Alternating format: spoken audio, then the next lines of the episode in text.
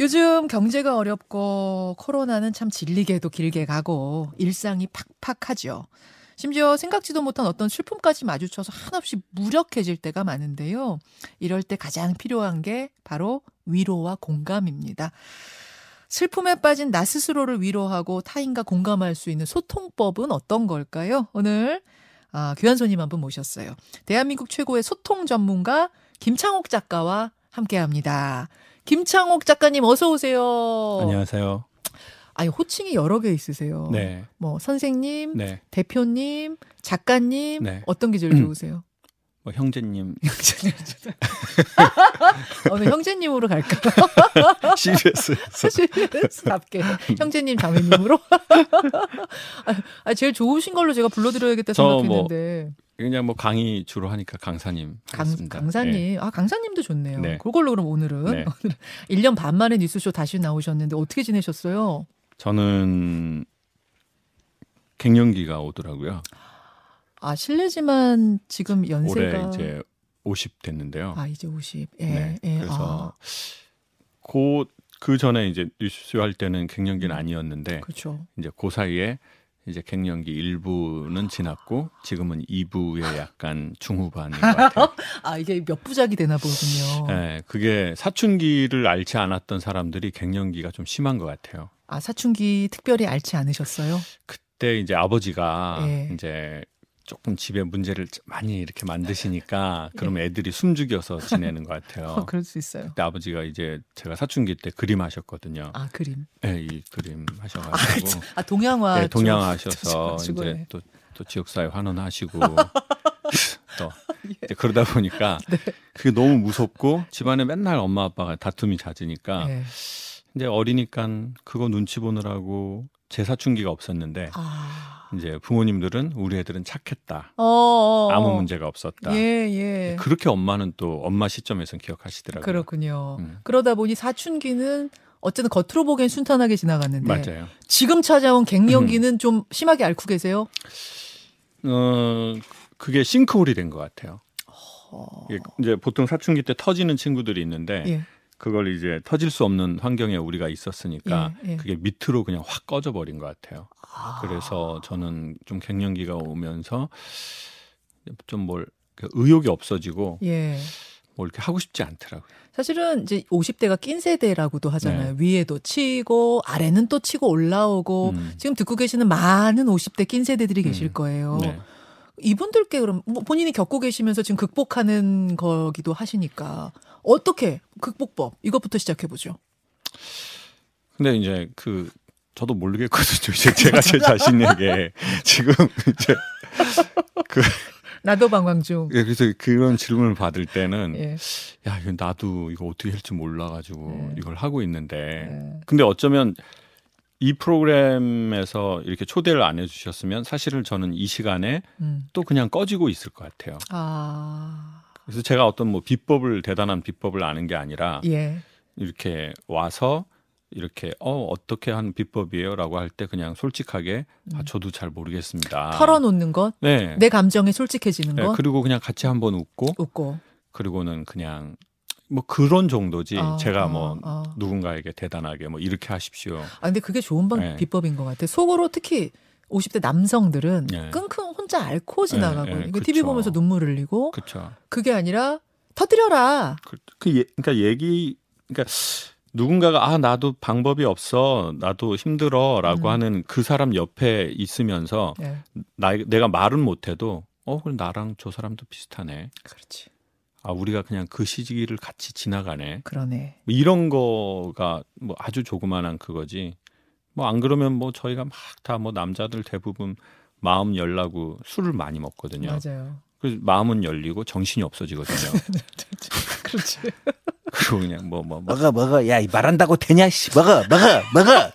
그러다가 집에 가면서 뭐 비둘기야 너도 먹어라 그러고 이제 비둘기한테 막 주고 막 비둘기도 주고 네. 비둘기도 정신 없게 만들고 맞아. 지금 말씀하신 그거요. 그러니까 위로의 기본은 소통이란 얘기를 늘 하시잖아요. 네. 바로 그것과도 통하는 얘기네요. 네. 통하는 얘기.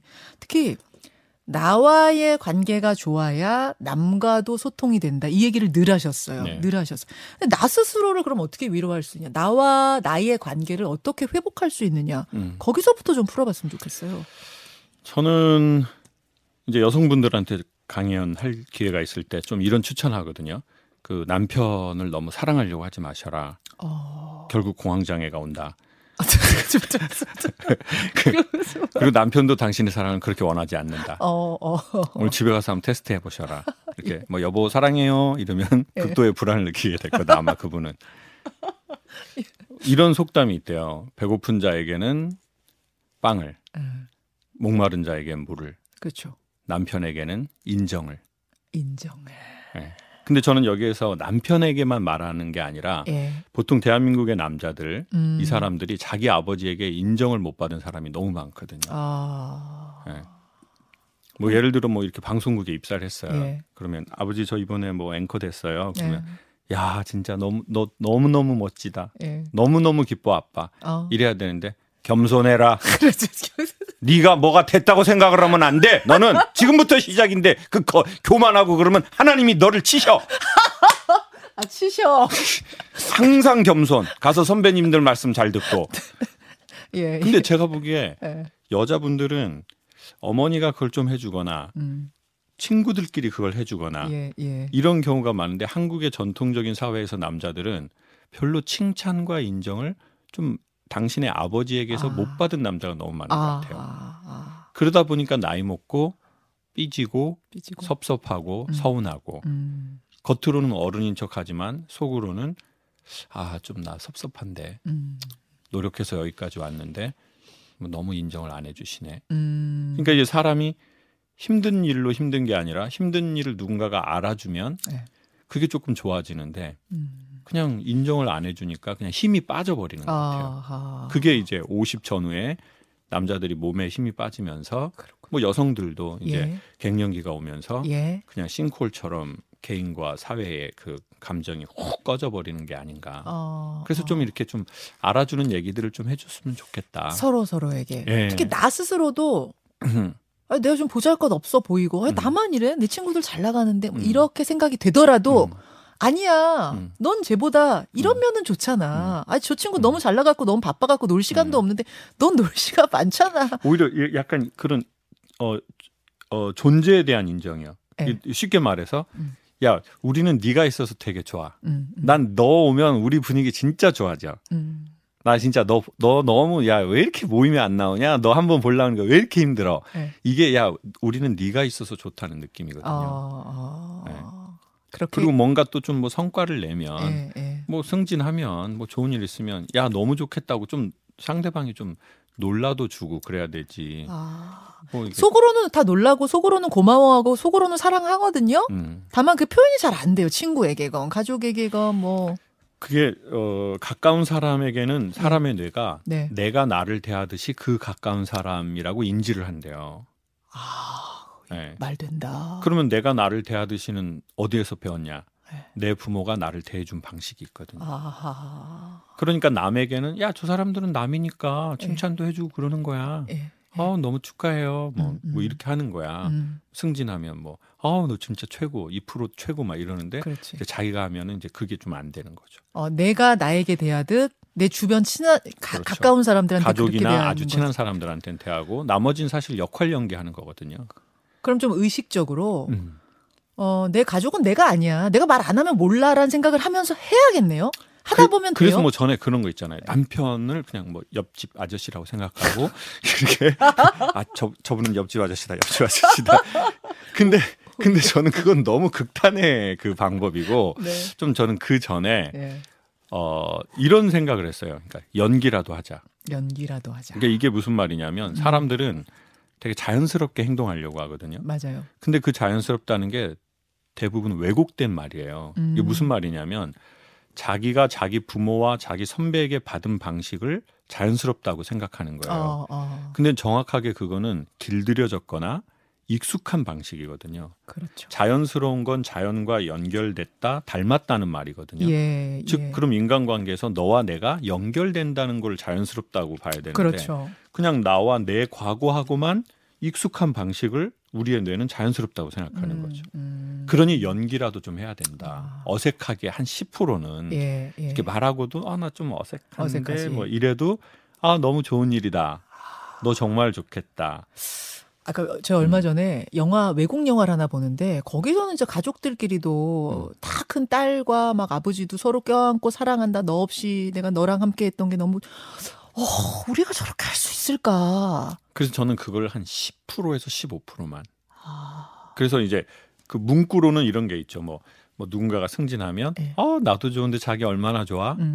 이런데 이렇게 길게까지는 못 하거든요. 그러면 이렇게 해요.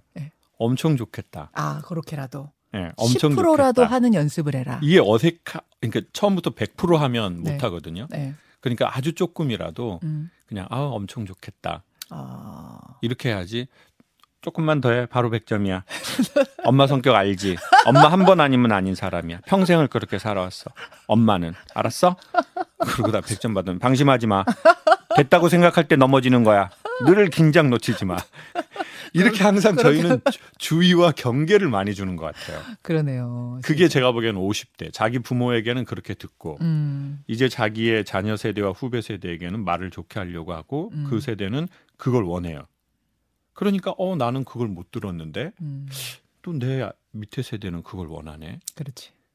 나도 못 들은 걸 남한테 하려고 하니 어색하고 인위적인 것 같고 또 좋은 리더라는 말도 못 듣고 근데 나는 내 아버지 세대에 비해서는 변했는데. 그렇지. 근데 왜 여기선 좋은 평가를 내가 못 받지? 그러니까 또 서운해지고, 그러니까 또 우울해지고 그럴 수 있네요. 이런 것도 있어요. 나는 진심이랍시고 위로를 전했는데 그리고 한다고 했는데 오히려 그게 반감을 사는. 그러니까 진심이 전해지지 않는 경우도 있거든요. 어떻게 하면 좀 진심을 전할 수 있을까? 저는 우리가 누군가를 구제할 때 더 조심해야 되는 것 같아요.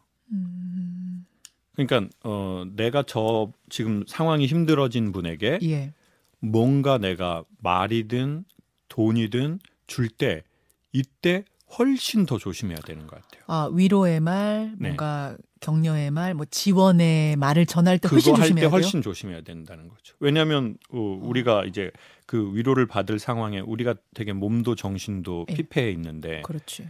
그러니까 뭔가 돈을 주고 뭔가를 주면서 하는 말을 살짝 잘못했을 때 위로가 되는 게 아니라 의도치 않게 훨씬 폭력적이 된다고 보거든요. 그럴 수 있네요. 그거 어떻게 하면 그럼 진심을 좀 내 뜻은 그게 아닌데 어떻게 하면 좀 오해 없게 진심을 전할 수 있을까요? 저는 그 영혼의 언어라는 게 언어학에 있는데 그게 행동이거든요. 눈빛이나. 그래서 너무 극한적인 위기가 딱 터졌을 때는 전 웬만하면 사람이 말을 많이 안 하는 게 좋다고 봐요. 말을 줄여라? 차라리 옆에 있어줘라. 슬픈 표정을 하고 옆에 있고 그냥 가만히 있는 것이 이게 가장 그 시기에는 적절한 언어거든요. 그 슬픔으로 함께 하는 게. 그 상갓집에서도 우리가 그런 게 있잖아요. 누가 뭘 막 얘기 안 해. 와서 얼마나 힘드냐. 뭐 이런 얘기가 다 힘들어요. 근데 그냥 어떤 친구 보면 묵묵히 계속 그거 뭐 육개장 날르고 막 손님 받고 뭐 신발 정리하고 막 새벽 1시 2시 됐는데도 그러는 친구가 있어요. 근데 나 울다가 그 친구 딱 봤는데 그 친구 저쪽에서 그거 일하고 있어요. 손님 받고 그분이 막 안녕하세요 하고 이쪽으로 오셔서 식사하세요. 맞아. 그거를 볼 때 사실은 저는 위로가 되더라고요.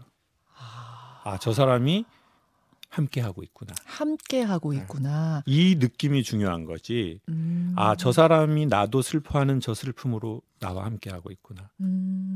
그게 극한의 슬픔을 우리가 경험할 때 그 우리에게 도움이 되는 거지. 와서 야 얼마 힘드냐, 잘 될 거야, 지나간다 이런 말은 저는 오히려 더 안 좋은 것 같아요. 그럼 정리를 좀 하자면 좋은 일이 있을 때 주변에서 좋은 일 겪을 때는 어색하더라도 연기라도 해서 좋은 마음을 전하고 그러니까 이 사람이 조금 더 놀라줘야지 축하받거든요. 그렇죠. 그때는 오히려 오버해서라도 야 좋겠다 너 최고야 네가 있어서 좋아 이걸 해주고 슬픔에 빠진 옆 사람 슬픔에 빠진 누군가를 봤을 땐 말수를 오히려 더 줄이고 줄여라. 대신 옆에 있어줘라. 그렇죠. 내가 승진했는데 한국 남자들이 여보 내가 동기 중에 최초로 승진이야. 이런 도라이는 별로 없거든요. 그냥 뭐, 아유, 일만 많이 하는 거다. 뭐, 지금 아무것도 아니다. 뭐, 이러거든요. 그렇지. 근데 그러면 이제 아내나 가족이나 친구가 막, 야, 그거 뭐, 시간 지난다고 그렇게 되냐? 그렇지. 장난 아니지. 아우, 아유, 야, 잘했어, 야. 뭐, 이런 거 앵커 아무나 해. 뭐, 늦었어. 뭐, 아유, 뭐, 같이 시작한 동기가 50명인데? 아유, 진짜. 아, 그렇게. 이렇게 해줘야, 아유, 별것도 아니야. 아유, 그냥 하는 거야. 그렇지. 그러지만 속으로. 그렇지. 너무너무 기쁘죠. 아, 반대로 슬픔에 빠졌을 때는 막, 야, 괜찮아! 이게 아니라는 거예요. 그러니까 내가 기쁠 때 나보다 더 기뻐해주는 사람, 내가 슬플 때 나보다 더 슬퍼해주는 사람. 좋습니다.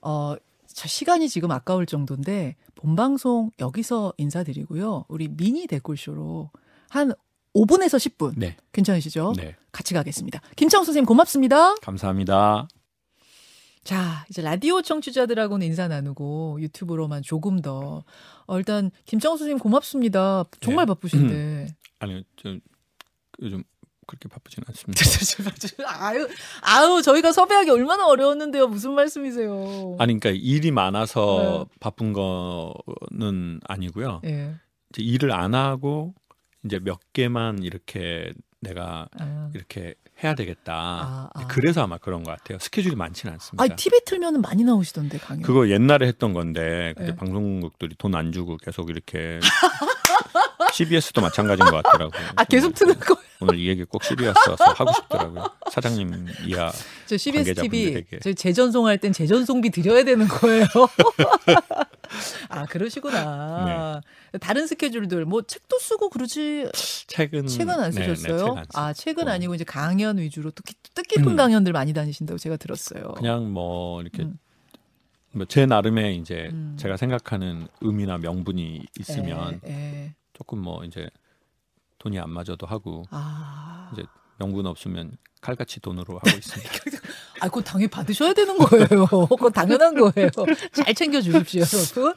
오늘 댓글쇼는 돌쇠 토론이 있는 날인데 김창옥 선생님 나오셨으니까 돌쇠 토론 두 분한테 잠깐 양해 구하고 밖에서 잠깐 식사하실 동안 우리 김창옥 선생과 함께 미니 댓글쇼 이어가려고 그래요. 그래서 우리 하트 PD랑 우리 K준열, 김준일 대표 두 분만 1부로 함께하고 2부에서 돌쇠 두 분까지 함께하는 참 이제 댓글쇼도 1, 2부로 나눠서 진짜 저도 대단한 것 같아요. 본방송하고 댓글쇼 1부, 댓글쇼 2부 이걸 다 해냅니다. 자, 그 사이에 하트 PD하고 우리 김준일 대표 나오셨어요. 어서 오세요. 안녕하세요. 안녕하세요. 안녕하십니까. 안녕하세요. 우리 김창옥 선생님 오랜만에 만나셨죠? 저는 뭐 완전 워너비입니다. 워너비. 너무 좋아하시는구나. 너무 좋아해요. 어떤 점이 마음에 드세요, 이분의? 개그감. 제가 진짜 개그 욕심이 있는데 어떻게 하면은 김창옥 선생님처럼 할 수 있을까. 오늘 좀 노하우를 배워야 되겠습니다. 밖에서 저만 빼고 금수돌스 멤버들이 전부 사진 찍느라고. 사진 찍느라고. 예. 야, 스타들의 스타구나. 우리 김창옥 선생님. 다른 분들 오실 때는 이런 적이 없었는데. 뭐 개인적으로 찍고 또 단체로 찍고 막 대단하시다. 난리였습니다. 아마 사모님 보여주려고 그런 것 같습니다. 특히 중년 여성들한테 인기 진짜 최고. 거의 BTS급. 제가 누나가 4명 있거든요. 맞아요. 또 친엄마도 한 분 계시고 누나들의 우여곡절한 삶을 많이 봤기 때문에. 아들 하나예요 그러면은? 형 1명 있고요. 형 하나. 네, 저 막내. 자식이 엄청 두셨구나. 사이 안 좋으셨는데 부모님이. 사이 안 좋으신데 6 나셨어요. 네. 사이 좋으셨으면 큰일 날 뻔했다. 6 낳고 사이 안 좋으시죠. 개그감 얘기 안 그래도 저도 질문 드렸어요. 광고 나가는 동안. 그러니까 김창옥 선생님은 굉장히 진지한 얘기할 때는 진지하고 막 일부러 뭐 웃기려고 막 뭐 이렇게 톤을 높이거나 이러지도 않으시는데 어떻게 이렇게 소곤소곤 웃기세요? 근데 저는 개그나 세상의 모든 것들이 이번 이제 사실은 바이러스 같아요. 일종의. 그게 이제 전염이 되는 것 같아요. 저는 엄마한테 그게 좀 전염이 된 것 같아요. 그거 약간 DNA에 흐르는 게 있어요, 그러면? 그러니까 DNA도 있겠지만 그 환경, 그 노출된 환경인 것 같아요. 그 어렸을 적에 자주 이제 엄마가 이제 뭐 엄마는 말 이런 식으로 하시는 거죠, 뭐 이렇게. 어떻게? 뭐 아버지가 되게 인물이 좋으신데 이제 창옥아 너 살아봐. 부부라는 것은 얼굴을 먹고 사는 것이 아니다. 사람 안엔 사람이 있어야 돼. 너의 애빈 사람이 아니야. 그럼 이게 되게 철학적인데 되게 해학적인 말이거든요. 근데 이런 말을 뭐 어마어마하게 오래 들었겠죠. 그러다 보니까 제가 보기에 지금 저의 수준은 네. 엄마 같은 수준이 아니라 그냥 엄마 거를 약간 흉내내는 수준? 전 그 수준이라고 생각해요. 아, 어머님 한번 모시고 싶네요. 어머님의 그럼 그 해악, 그 네. 개그감이란 건 어마어마하시겠어요. 근데 그게 이제 네. 어디에서 나온 것 같냐면 네. 저희 아버지가 이제 청각장애가 있으셨고 그러니까 이제 내가 결혼을 해서 뭐 예전 아주 예전 분이시니까 네.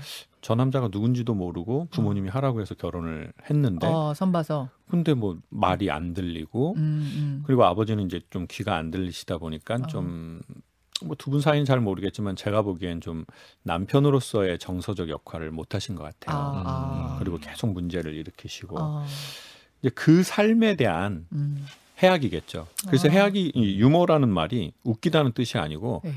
라틴어 휴먼에서 나왔고 뜻은 흐르다이거나 예상하지 못한 놀라움이래요. 그래요? 네, 그러니까 이제 반전이라는 뜻인 거죠.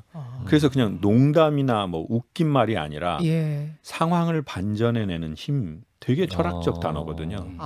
그러니까 이제 저희가 어떤 좋은 유머를 했을 때 너무 긴장된 게 딱 반전되면서 오히려 더 풀어지고 더 집중할 수 있는 상태를 만들고 그래서 사람과 사회에 너무너무 필요한 게 예. 그 유머인 것 같아요. 그냥 단순히 웃기는 게 아닌 거죠. 예, 반전 긴장감을 풀어주는 톡 하는 그 지점. 네. 그게 유머고 해학이고 네. 그게 인간미고 소통이고 공감이다. 그러니까 가족들, 이런 걸 자꾸 퍼뜨려야죠. 네, 가족들이 다 모이면 장난 아니겠네요. 댓글이요? 가족들 아니, 다 근데 모이면. 희한하게 네. 엄마만 그러시더라고요. 그리고 그거에 대해서 저만 약간 그런 식이고 받으셨고. 나머지 가족들은 그냥 보통 평범한 그런 말하거나 가족 이런 모임 하시면은 그러면은 어머님하고 우리 김창옥 선생하고 두 분만 막 웃기세요. 아 막내 누나도 그렇습니다. 막내 누나 세 분이 그러시네요. 네, 김미자 우리 김미자님 미자누님이 네, 김미자가 좀 그렇습니다. 저 디스크 수술할 때 카톡 왔어요. 창옥아 나 너 병원 가봐야 되는데 나 요즘 많이 아파. 나 정말 모든 게 화가 나고 나 진짜 너무 힘들어. 제가 누나 왜 그런지 알고 있었거든요. 왜요? 그래서 이제 누나가 목사님 사모님인데 이제 그 사모님들의 힘든 날음이 있잖아요. 그쵸, 그래서 제가 누나 그 여행이라도 다녀와.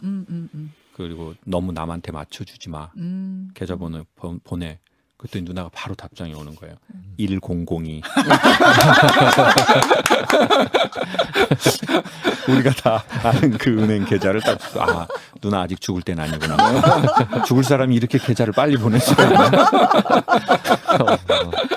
미자 누님, 재밌으시네요. 김미자 누님. 그렇게. 웃음이 중요해요. 네.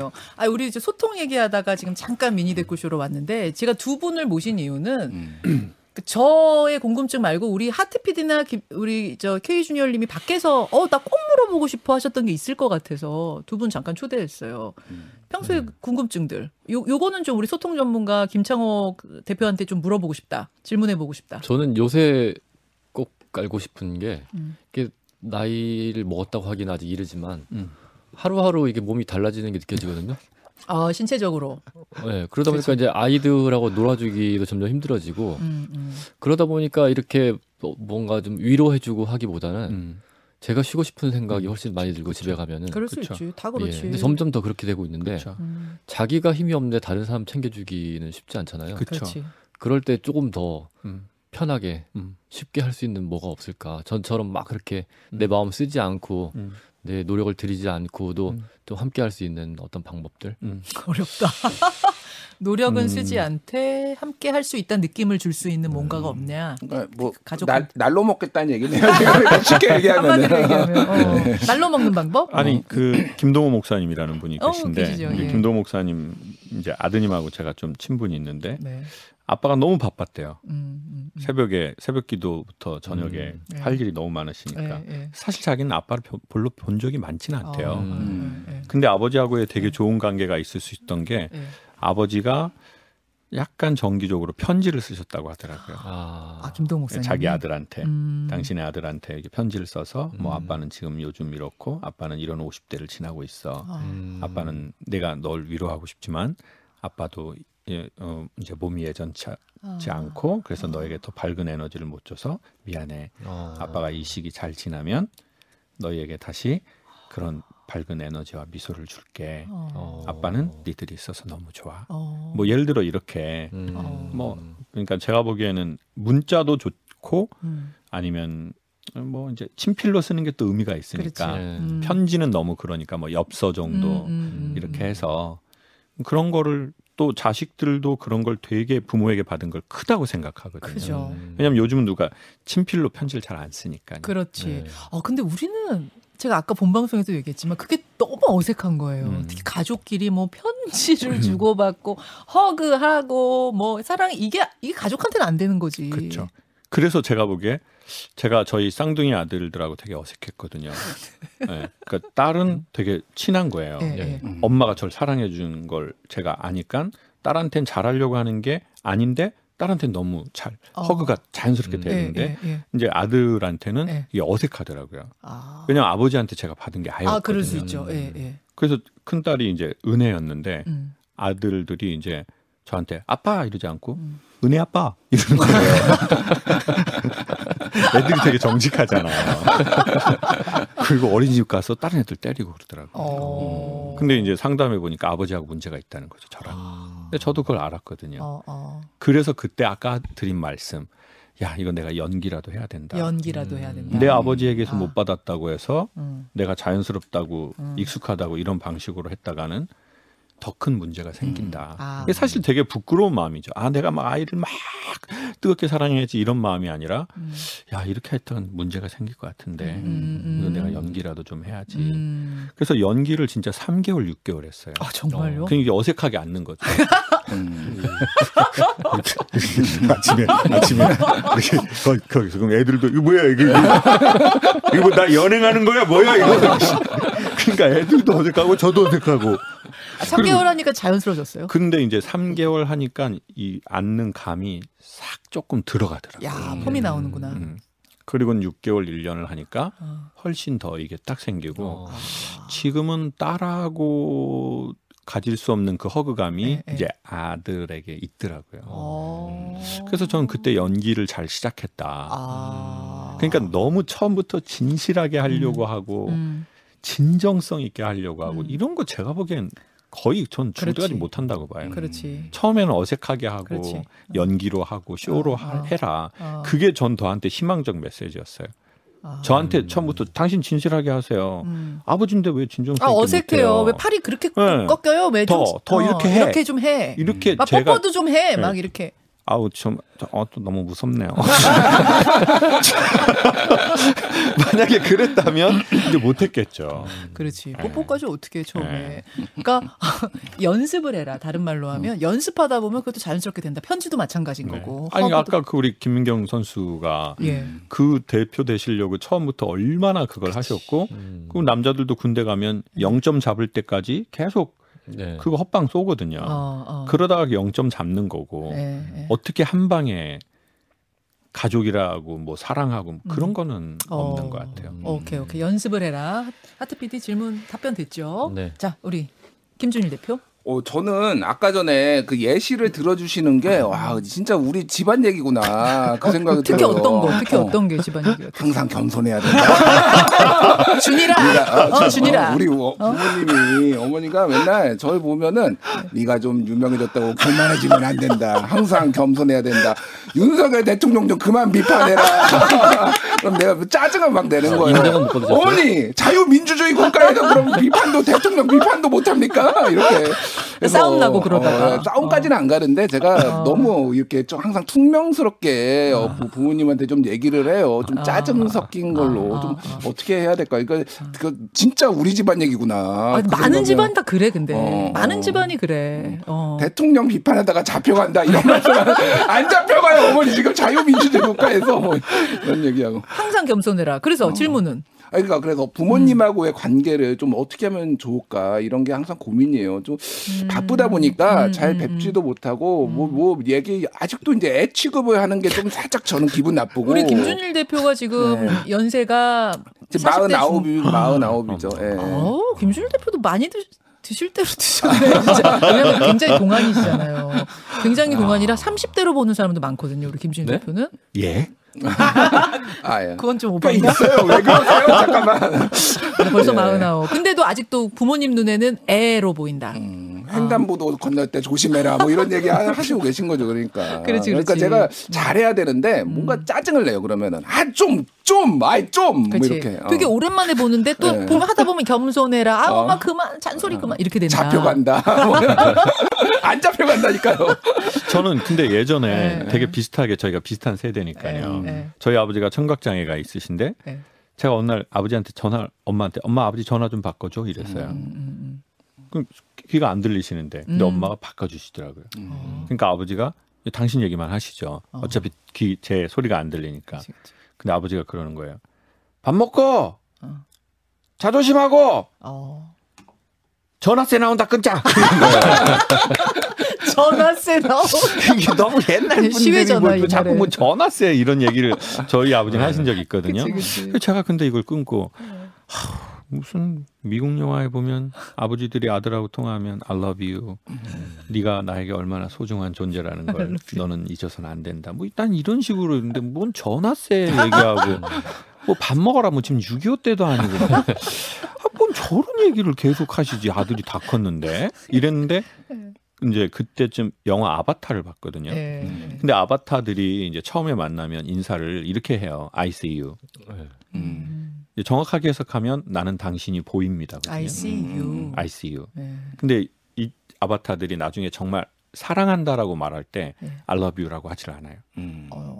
I see you. I see you. I see you. I love you예요? 네. 그러니까 이 아바타에게는 사랑이 없는 게 아니에요. 사랑이란 단어가 없어요. 사랑은 존재하죠. 근데 I see you.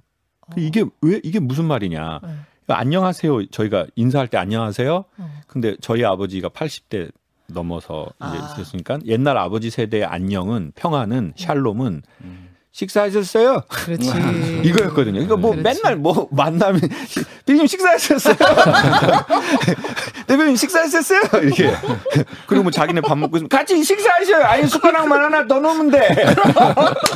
차린 건 없지만 잡숴봐. 네, 자꾸 밥 먹었냐고 물어봐요. 왜냐하면 그게 80, 70세의 어른들은 밥 먹는 게 당연하지 않았고 그래서 밥을 먹는 게 평안이었거든요. 그러니까 제 아버지 세대의 안녕하세요는 식사했었어요고 아바타들은 안녕하세요로 사랑한다고 하네. 그때 그걸 보고 딱 느낀 거예요. 아, 아버지가 나한테 지방에 사는 아들, 뭐 서울에서 일하는 아들한테 너 밥 먹었어? 이거는 진짜 밥을 먹었냐고 물어보는 게 아니라 I love you. I love you. 그러네. 야, 이 얘기를 딱. 야, 이 아버지가 오래전부터 이 얘기를 했구나. 그리고 전화세 나온다 끊자는 진짜 전화세를 묻는 게 아니라 야, 너 바쁘지? 근데 시간 되면 아버지 보러 와. 근데 네가 바쁜 일 하니까 아버지가 그렇게 말을 못 하겠어. 너 아버지 보러 와. 예. 아버지 작년에 돌아가셨거든요. 이제 뉴스쇼 나오고 다음에. 예, 그래가지고 이제 며칠 전 아버지 첫 제사였는데 제가 그날 또 콘서트가 있어서 못 갔어요. 네. 엄마가 너무 섭섭하신 거예요. 너무. 그렇지. 뭐 위로할 방법이 없죠. 그냥 계좌 이체하니까 또 마음이 좀 풀어져. 좀 과하게 했습니다. 계좌 이체. 지금 이 상황에서 내가 할 수 있는 건 뭐 이거 주댕이까서 이런 거 아무 안 되고. 잘하셨어요. 100204 이거 과한 계좌 이체만이 어머니의 상처를 조금이라도 안을 수 있다. 잘하셨어요. 아우 요 얘기하시면 살짝 지금 눈가가 촉촉해지셨어요. 김창옥 대표. 그러니까 우리 김준일 대표 어머님도 또 잡혀간다가 알러뷰인 거네. 알러뷰네요. 알러뷰네 그게. 제가 아직 계좌번호 몰라요. 계좌 어머니 오늘 진짜 계좌번호를 여쭤봐서 네. 아, 너무 과하게. 좋다. 그리고 부모님에게는 제가 보기에는 뭐 어머니 사랑해요, 뭐 건강하세요 그거 말고 저는 액수가 적더라도 정기적으로 계좌이체를 하는 것이 부모님들이 그 돈을 보면서 생각하는 것 같아요. 아, 내 딸이, 내 아들이 계속적으로 나를 보고 있구나. 아, 정기이체가 좋아요? 네. 만날 때마다 뭐 내가 목돈을 드린다 그런, 그렇죠. 그런 게 아니라? 그렇죠. 저는 큰 돈 한 번에 드리는 것보다 뭐 100만 원 드릴 거면 차라리 5만 원을 정해진 날짜에 드리면서 뭐 그냥 또 그러면 이제 그래서 뭐 문자 하나 전화하는 거죠. 엄마 뭐 보냈어, 뭐 조금이야. 그러면 이제 엄마들이 뭐 아우 잘 보냈다 그러지 않죠. 너 써. 엄마 금방 죽어. 근데 또 잘 안 돌아가셔. 또 장수하셔. 엄마 다 살았어. 너 써. 엄마가 뭐 쓸 거 있니? 그러면서 사실 또 친구들한테 자랑하셔. 아니 또 우리 애가 또 뭐 걔는 또 뭘 그렇게 또 보내. 사실 그 맛이잖아요. 그 맛이지. 그 그거지. 맛. 자랑하는 맛. 아유, 오늘 약간 키워드가 계좌이체야. 키워드가. 아우 재밌네. 아 너무 재밌어요. 지금 이 이야기를 하면 지금 1시간도 더 할 수 있는데 선생님한테 지금 약속드린 시간이 있어갖고 더는 못 가고 진짜 이 질문 안 하면 내가 자다가 일어날 것 같다. 이불킥할 것 같다 하는 질문 하나만 마지막으로 받겠습니다. 하나만. 그 선생님 그 코로나 기간에 네. 제주에서 네. 조금 쉬는 시간을 가지셨잖아요. 근데 지금은 또 다시 바쁘게 일하시잖아요. 네. 저도 사실은 또 휴직을 하고 이제 복직을 한 지 몇 달 안 됐는데 생각이 안 나요. 휴직 기간에 캐나다 갔다 왔거든요. 가족들이 다 휴직하고 네. 생각이 안 난대요. 지금 온 지 얼마 안 됐는데 그게 없어져 버린 것 같아요. 그 시간이 그 시간이요. 예. 근데 제 인생에선 큰 투자를 한 건데 그 그렇지. 시간 그렇게 쉬는 거는 그렇지. 그게 아무 의미도 없는 건지 아니 언젠가는 그게 돌아올 건지 본전 생각이 나는 거죠. 그렇지, 그렇지. 예. 수술 받아 갔다 왔는데 제가 이제 코로나 걸리고 전 이제 강제적으로 쉬게 됐잖아요. 강제 왜냐면 이제 프리랜서들은 이제 일이 없으면 아예 돈이 없는 거니까요. 그렇지. 처음엔 되게 불안하더라고요. 누군가가 밉기도 하고 뭐 난 할 줄 아는 게 이거밖에 없고 좋아하는 것도 이거밖에 없는데. 강제로 이제 안 하게 됐으니까요.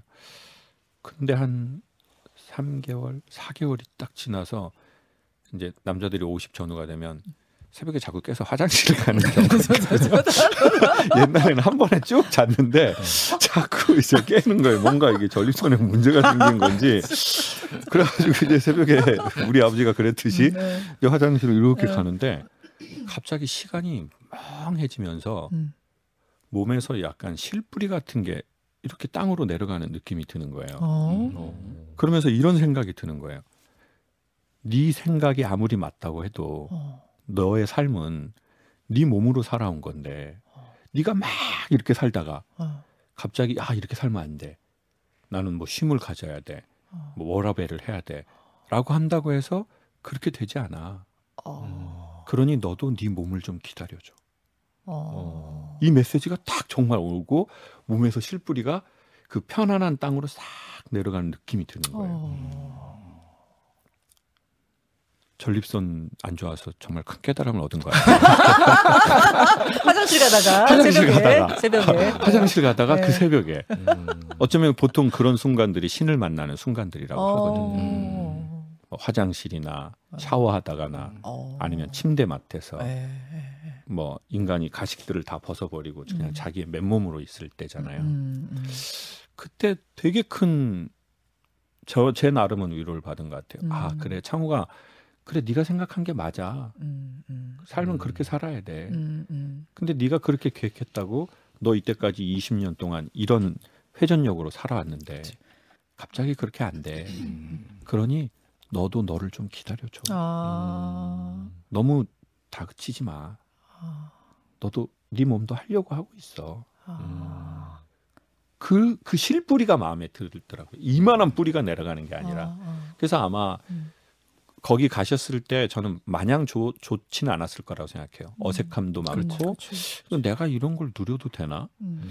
아 그리고 내가 괜히 여기에 적응했다가 돌아가가지고 내가 또 또 이도저도 아니고 차라리 그냥 거기서 그냥 돈 벌 걸 뺑뺑이 돌리면서 그게 나았을 텐데 뭐 이것도 아니고 저것도 아닌 상태에 되는 거 아니야? 가족들까지 또 다 데리고 와가지고 그러니까 이런 불안함이 오히려 더 크거든요. 근데 제가 보기에는 그거를 작더라도 이제 저희가 할 수 있는 이 범위 안에서 꾸준히 하는 게 좋은 것 같아요. 다시 근데 이제 그렇게 캐나다 한 달 뭐 이렇게 못 1년 못 가니까 그치. 그러면 뭐 하루가 안 되면 반나절. 그래서 조금 뭐 이제 결혼하신 분들은 아내한테 양해를 구하는 거죠. 이렇게 나 정말 미안한데 나 정말 내가 이렇게 해야 되는데. 근데 그건 미안한데를 먼저 말해야 될 것 같아요. 내가 좀 미안한데 내 상황이 좀 이래서 혹시 양해를 구할 수 있다면 내가 한나절만 아니면 뭐 1시간만. 근데 그거는 남편들도 아내의 그 양해를 받아줘야 되는 거예요. 그렇죠. 그러면 여성분들도 나 좀 미안한데 나 좀 이렇게 좀 해줄 수 있어? 그러면은 이제 그렇게 해서 이렇게 그러니까 각각 개인이 건강해져야 네. 우리가 건강하지. 우리는 너무 억울한 이타주의자가 된 것 같아요. 사실은 건강한 이기주의자가 돼야 되거든요. 그렇죠. 그러니까 이게 내 선택이 틀린 거 아니야? 나 헛짓한 거 아니야? 이렇게 후회하지 말라는 거. 그렇죠. 맞다. 그 어색함이 맞으시다. 네. 그거는 이제 이렇게 살아온 속도를 갑자기 브레이크를 밟았으니까 바로 서지 않고 끽 소리도 나고 내면에서 그리고 열도 발생해요. 전에처럼 회전도 못해요. 그럼 이거 이상한 거 아닌가? 이렇게 생각하죠. 모든 것에는 그러니까 다 이유가 있고 또 돌아보면 힘들었던 순간도 나중에는 그래서 내가 그 시절을 겪어서 그게 약이 됐구나 이런 걸 다 경험하잖아요. 후회하지 말고 선택에 후회하지 말고 자신을 존중하고 너 괜찮아. 너 잘했어. 스스로를 자꾸 좀 다독여줘라. 인정해줘라. 그 말씀이시네요. 근데 그렇게 화내면서 얘기는 안 했으면 좋겠어요. 너 괜찮아. 잘했어. 내 동기. 이거는 너무 70년대 저희 교련복 입을 때 하는 약간 그런 느낌이거든요. 좀 촌스러웠나? 잘했어. 하여튼 잘했다. 후회하지 말아라. 네. 요거. 너무 좋다. 저는 진짜로 김창옥 선생님이 말씀하신 것 중에 자기 자신을 사랑하는 거 요게 정말 중요한 것 같아요. 맞아요. 네, 정말로. 맞아요. 그래서 가끔 생각을 해요. 나는 나를 얼마나 내가 사랑하고 있나. 그래서 부족한 것 같으면 이렇게 안아주면 사랑해줘야지. 준이라 이러면서 사랑해. 그 사랑이 막 적극적인 사랑이 아니라도 저는 가끔 한번 그 자신을 봐줬으면 좋겠다고 생각해요. 어려서 제가 엄마 아빠 싸울 때 도망 다녔거든요. 그럼 동네에서 이렇게 그때는 이제 어디 뭐 오락실 이런 것도 뭐 PC방 없던 때니까 그냥 초등학교 그 시소 막 이런 데 이렇게 앉아 있었어요. 근데 이제 어떤 강연을 듣는데 그 아이에게 찾아가 주라는 거예요. 성인이 된 본인이. 어린 시절에 그 상처받은 나에게. 그게 보인다면. 그리고 가서 뭘 대단한 걸 하는 게 아니라 그냥 그 아이를 이렇게 한 번만 봐주라는 거예요. 근데 그 얘기만 들어도 눈물이 막 나죠. 야. 그리고 이제 야 괜찮다. 이건 네 잘못 아니다. 애들은 부모가 싸우면 자기 때문에 싸운다고 생각하거든요. 이건 네 잘못 아니다. 부모님은 너 아니어도 원래 싸울 뿐이다. 그렇지, 그렇게. 그리고 그래서 전 누군가가 그러더라고요. 당신의 어느 시절로 돌아가고 싶네요. 그럼 전 그 어린 아이를 만나고 싶더라고요. 집에 못 들어가고 밖에서 이렇게 웅크리고 있는 창호. 뭘 하고 싶냐? 그럼 저는 이렇게 딱 보고 야 춥지. 그리고 제가 좀 그 아이가 좋아하는 따뜻할 만한 국물이 있는 걸 사주고 싶더라고요. 뭐 사랑한다, 뭐 너 앞으로 뭐 너는 고난이 너의 뭐가 될 거야 이런 식의 말은 아무 의미도 없어. 그냥 따뜻한 거 사주고. 돈을 좀 주고 싶다. 오고가는 현금 속에 싹 쳐드려야 돼. 이거 엄마 아빠 모르게 네가 뭐든 하고 싶은 거 해. 사탕도 사 먹고. 너 이거 그렇지, 뭐 그렇지. 구슬을 사도 되고 딱지도 사도 되고 오락을 해도 돼. 그래. 이거 엄마 아빠 모르는 돈이야. 아저씨가 줄게. 얘는 계좌이체는 안 되니까. 그러니까 현금 줘야 되니까. 그랬으면 그 아이가 어떻게 보면 세상 살아가는데 아무것도 아니지만 근데 이제 내가 이제 생각으로라도 내 그 자신에게 좀 그렇게 좀 시선도 한번 보내주고 좋다. 나를 사랑해라. 저를 좀 사랑해 주세요. 자 1002 우리은행. 그래서 재밌다. 여기까지. 그리고 이제부터는 우리 이렇게.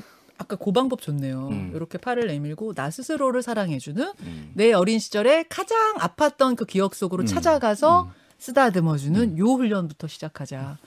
아, 김창수님 진짜 오랜만에 또 이렇게 1년 반 만에 출연하셔가지고 네. 또 한 번 어떤 살아갈 수 있는 위로의 양분을 부어주신 것 같아서 너무 감사드리고요. 언제 다음은 언제로 할까요? 아니 근데 그 출연료가 이대로는 계속 못할 것 같아요. 자 계좌이체 번호 확실하게. 아 오늘 긴 시간 같이 해주셔서 정말 감사드립니다. 다음을 또 기약하면서 우리 뜨거운 박수로 우리가 이제 기운을 드리죠. 기운 많이 받았으니까 정말 뜨겁게 여러분 같이 짝짝짝 박수 보내주시면 됩니다. 오늘 고맙습니다.